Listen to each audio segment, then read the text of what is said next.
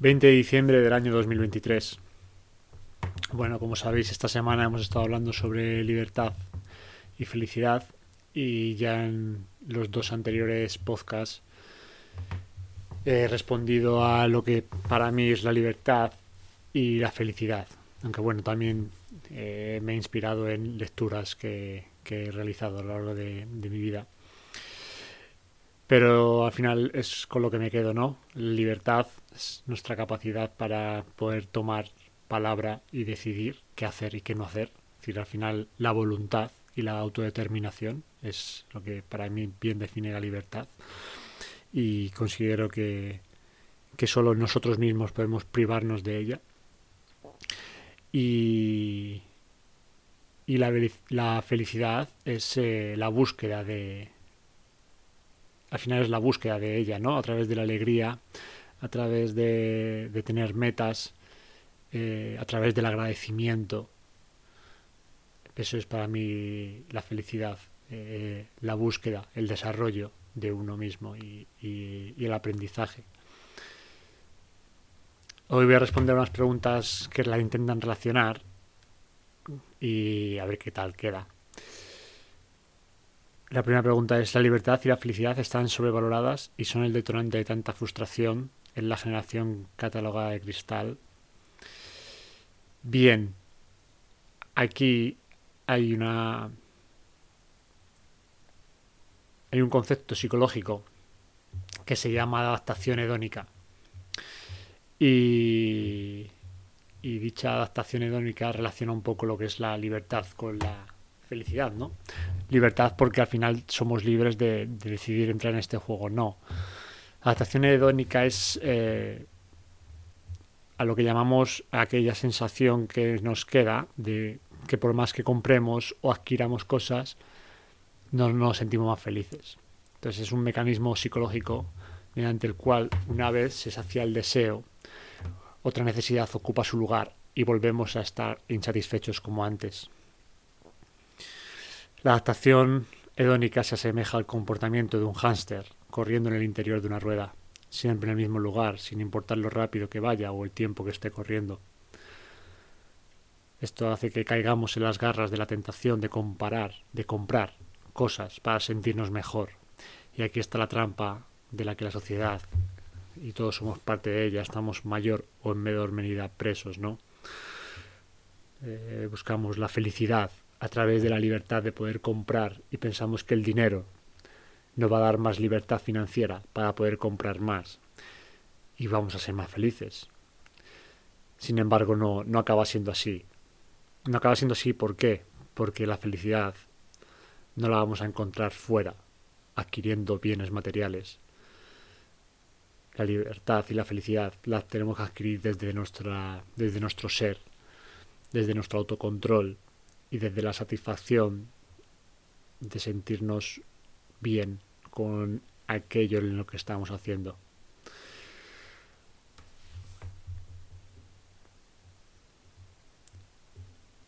Eh, me he perdido. Bueno, creo que he respondido bien a esta pregunta.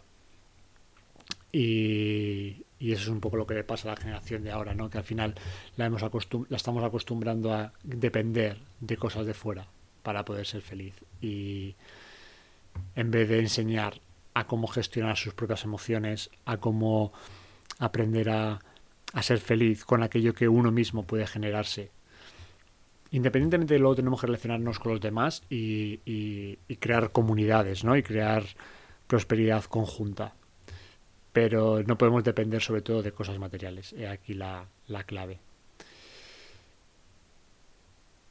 La siguiente pregunta es si para alcanzarla es indispensable haber cubierto las necesidades básicas primero. Evidentemente, claro que sí. Al final, si no tenemos eh, la salud, si no tenemos cubierta la seguridad, es muy difícil que, que podamos dar pasos más hacia adelante, ¿no? Más hacia hacer autorrealización, como bien decía la pirámide de, de Maslow. Entonces, evidentemente, eh, no podemos ser hipócritas con este aspecto y, y lo básico es lo básico. Y, y eso es lo primero que tiene que estar sati- satisfecho. Claro, a mí se me hace complicado pensar que en, que en la sociedad actual, sobre todo en Occidente, vuelvo a repetir, porque mundos dentro del mismo mundo son mundos diferentes, que en Occidente, eh, pues, queramos decir, muy mal te tienen que ir las cosas en España para, para no tener las necesidades básicas cubiertas. Que hay personas que caen, por desgracia, en esta situación, ¿no? Pero no es la mayoría. Vuelvo a lo mismo. Al final, con un trabajo vas a poder cubrir estas necesidades. Otra cosa va, va a depender de tus expectativas, qué deseas, que, que, si te conformas con lo que tienes o no, ¿no? Entonces, evidentemente, las necesidades fisiológicas, comida, agua, sueño, las necesidades de seguridad, sen- no sentirme agredido, sentirme protegido, sentirme económicamente estable, son fundamentales para pasar a las siguientes, que serían necesidad de pertenencia y amor, que es sentirse aceptado, amado, integrado. Esta necesidad a su vez se divide en cómo nos sentimos hacia nosotros mismos y con los demás. Muy importante esto. Cómo nos sentimos hacia nosotros mismos. Y esto es algo que la gente le cuesta ver y le cuesta entender. Mucha gente es infeliz porque no está satisfecha con su vida y no está identificada consigo mismo. Y se ha metido en una rueda que no es capaz de salir. Es decir, hay gente que, que se deja llevar por la vida sin eva- evaluar ciertas cosas y al final acaba, pues eso, eh, trayendo al mundo a niños que luego van a estar abandonados o se dejan llevar por trabajos que no se sienten identificados y, y, y luego pues esto le genera frustración o, o mantienen relaciones con personas que no les llenan y simplemente por no tener la valentía de dejarlas pues se siguen enquistando, ¿no? Y luego serían necesidades de reconocimiento, que sentirte referencia, sentirte reconocido dentro de tu grupo, y la de autorrealización, que sería la última. Entonces, evidentemente, eh, este es el, como Maslow definía la pirámide de la felicidad. Fisiológica, seguridad, pertenencia y amor, reconocimiento y autorrealización. Pues aquí os dejo una reflexión suya que dice: un músico debe hacer música, un artista debe pintar, un poeta debe escribir, y si quiere finalmente estar en paz consigo mismo, que es a lo que hablábamos antes. Lo que un ser humano puede ser, debe serlo. Esta necesidad podríamos llamarla autorrealización, y se refiere al deseo de ser un humano en plenitud, concretamente a la tendencia de convertirse realmente en lo que es en potencia, llegar a ser todo lo que es capaz de ser. Y yo creo que cuanto más nos alejamos de esto, es cuanto más infelices y más esclavos somos. Con lo cual, la libertad y la felicidad van ligado a aceptarnos como somos y a ser valientes e intentar desarrollar aquello que llevamos dentro. Da igual el tiempo que nos cueste y da igual cuando empecemos. Hay gente que se autorrealiza con sesenta y hay gente que se autorrealiza con treinta. Eso da igual. Lo importante es darte cuenta de que no te estás autorrealizando y que es el momento de cambiar. Cuando te das cuenta de esto es cuando te conviertes en un ser más libre y a su vez estarás más cerca de alcanzar la felicidad.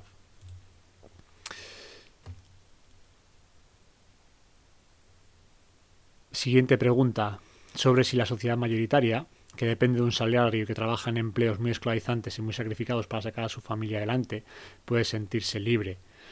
Eh, seguramente se puedan sentir libres desde el sentido de que son libres para ayudar a su familia, y la fuerza de ayudar a su familia es lo que les hace ser felices.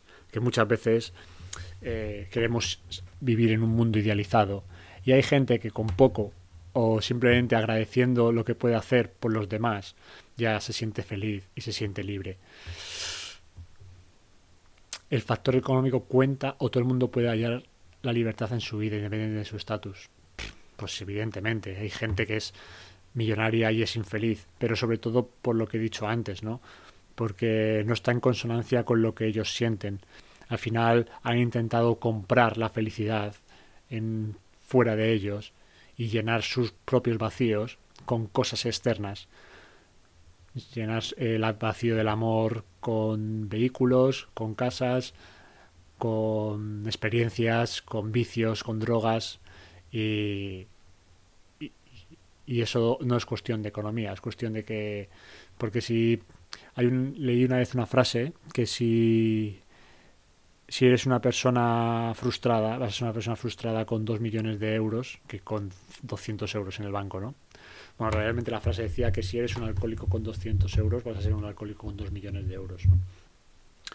Dicho esto, el dinero es una herramienta más, evidentemente puede ayudarte, pero lo que más va a trascender son tus hábitos, con lo que tú haces con tu vida y cómo te identificas tú contigo mismo. Esta es la clave de esta conversación, de la conversación entre libertad. La relación entre libertad y felicidad es cómo te relacionas tú contigo mismo y cuánto te quieres tú a ti mismo. Cuánto eres capaz de respetarte. Porque si tú no te respetas y te quieres a ti, no vas a poder respetar y querer al resto. Es imposible. Si tú, por ejemplo, a tu cuerpo no lo cuidas, no le das el alimento que le tienes que dar, ¿cómo vas a...? Ahí no estás queriendo a tu cuerpo, no estás dándole amor.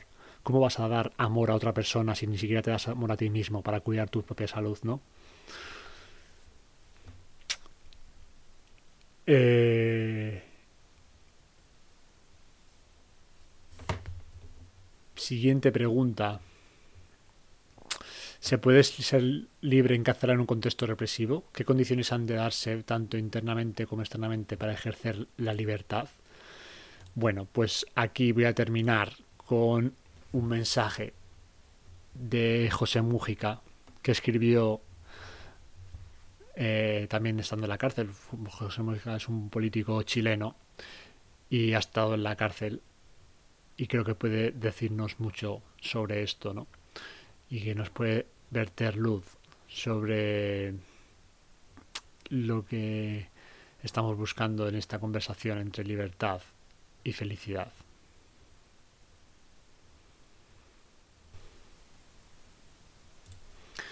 El mensaje de José Mujica dice así: estuvimos muchos años en el calabozo, más de siete años sin leer un libro, y tuvimos mucho tiempo para pensar. Y descubrimos esto: o logras ser feliz con poco y liviano de equipaje, porque la felicidad está dentro de ti, o no logras nada. Esto no es una apología de la pobreza, es una apología de la sobriedad. Hemos creado una sociedad de consumo y la economía tiene que crecer. Inventamos una montaña de consumo superfluo. Hay que vivir comprando y tirando, pero en realidad lo que estamos gastando es tiempo de vida. Porque cuando yo compro algo, o tú, no lo compras con plata, lo compras con el tiempo de vida que tuviste que gastar para ganar esa plata. Pero con esta diferencia, la única cosa que no se puede comprar es la vida. La vida se gasta y es miserable gastarla para perder libertad. Si eres joven, tienes que saber esto. La vida se te escapa y se te va minuto a minuto. No puedes ir al supermercado a comprar vida. Lucha por vivirla y por darle contenido a la vida. La diferencia de la vida humana con el resto de vidas es que le podemos dar una orientación a la misma. Puedes ser el autor del camino de tu propia vida. No eres como un vegetal que vives porque naciste. Después de haber nacido, puedes dar un contenido, no. O puedes imaginar que tu vida te la compra el mercado. Te pasas toda la vida pagando tarjetas, comprando cacharros, y después te das cuenta de que eres un viejo, como yo, lleno de dolores. ¿Y qué hiciste en este mundo? Pero si tuviste un sueño y peleaste por una esperanza, tal vez quede un pequeño aliento rodando en las colinas, en los mares. Un pálido recuerdo que vale más que un monumento, que un libro, que un himno, que una poesía.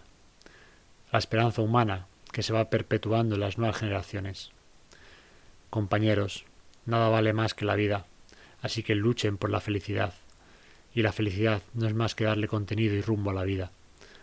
Para eso no hay receta. Para eso existe la conciencia. Yo no estoy planteando volver a las cavernas o vivir bajo techos de paja. Lo que digo es que necesitamos dar la espalda al mundo del despilfarro, los gastos inútiles y de las casas impresionantes que necesitan media docena de sirvientes. ¿Para qué todo esto? No se precisa. Se puede vivir con mucha más sobriedad y gastar los recursos que se tengan en cosas realmente necesarias para la sociedad. Por eso, El hombre es el único capaz de destruirse a sí mismo. Ese es el dilema que tenemos por delante. Al final, terminas aprendiendo mucho más del dolor que de la bonanza. Y no quiere decir que recomiende el dolor, pero es posible caer y volverse a levantar. Siempre merecerá la pena volver a empezar una y mil veces, mientras uno esté vivo. Ese es el mensaje más grande de la vida. Se puede resumir en esto.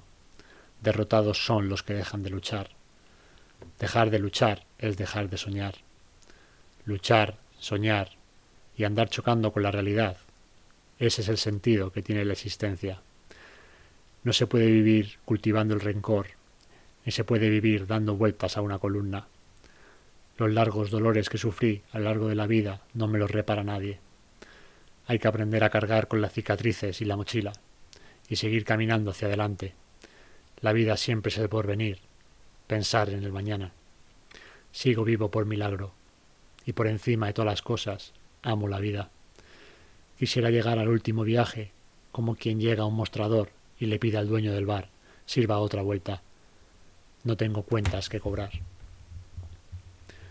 Bueno, pues este es el mensaje de José Mujica y creo que lo ha dejado bastante claro, en el que define lo que es libertad y felicidad para él y en lo que yo me identifico. Tenemos libertad para levantarnos tras cada golpe, tenemos que ser libres para aceptarlo y tenemos que buscar la felicidad, no fuera de nosotros, sino dentro de nosotros. Solo así nos daremos cuenta de lo que estamos haciendo con nuestra vida. Y aquí cierro el capítulo de libertad y felicidad de esta semana.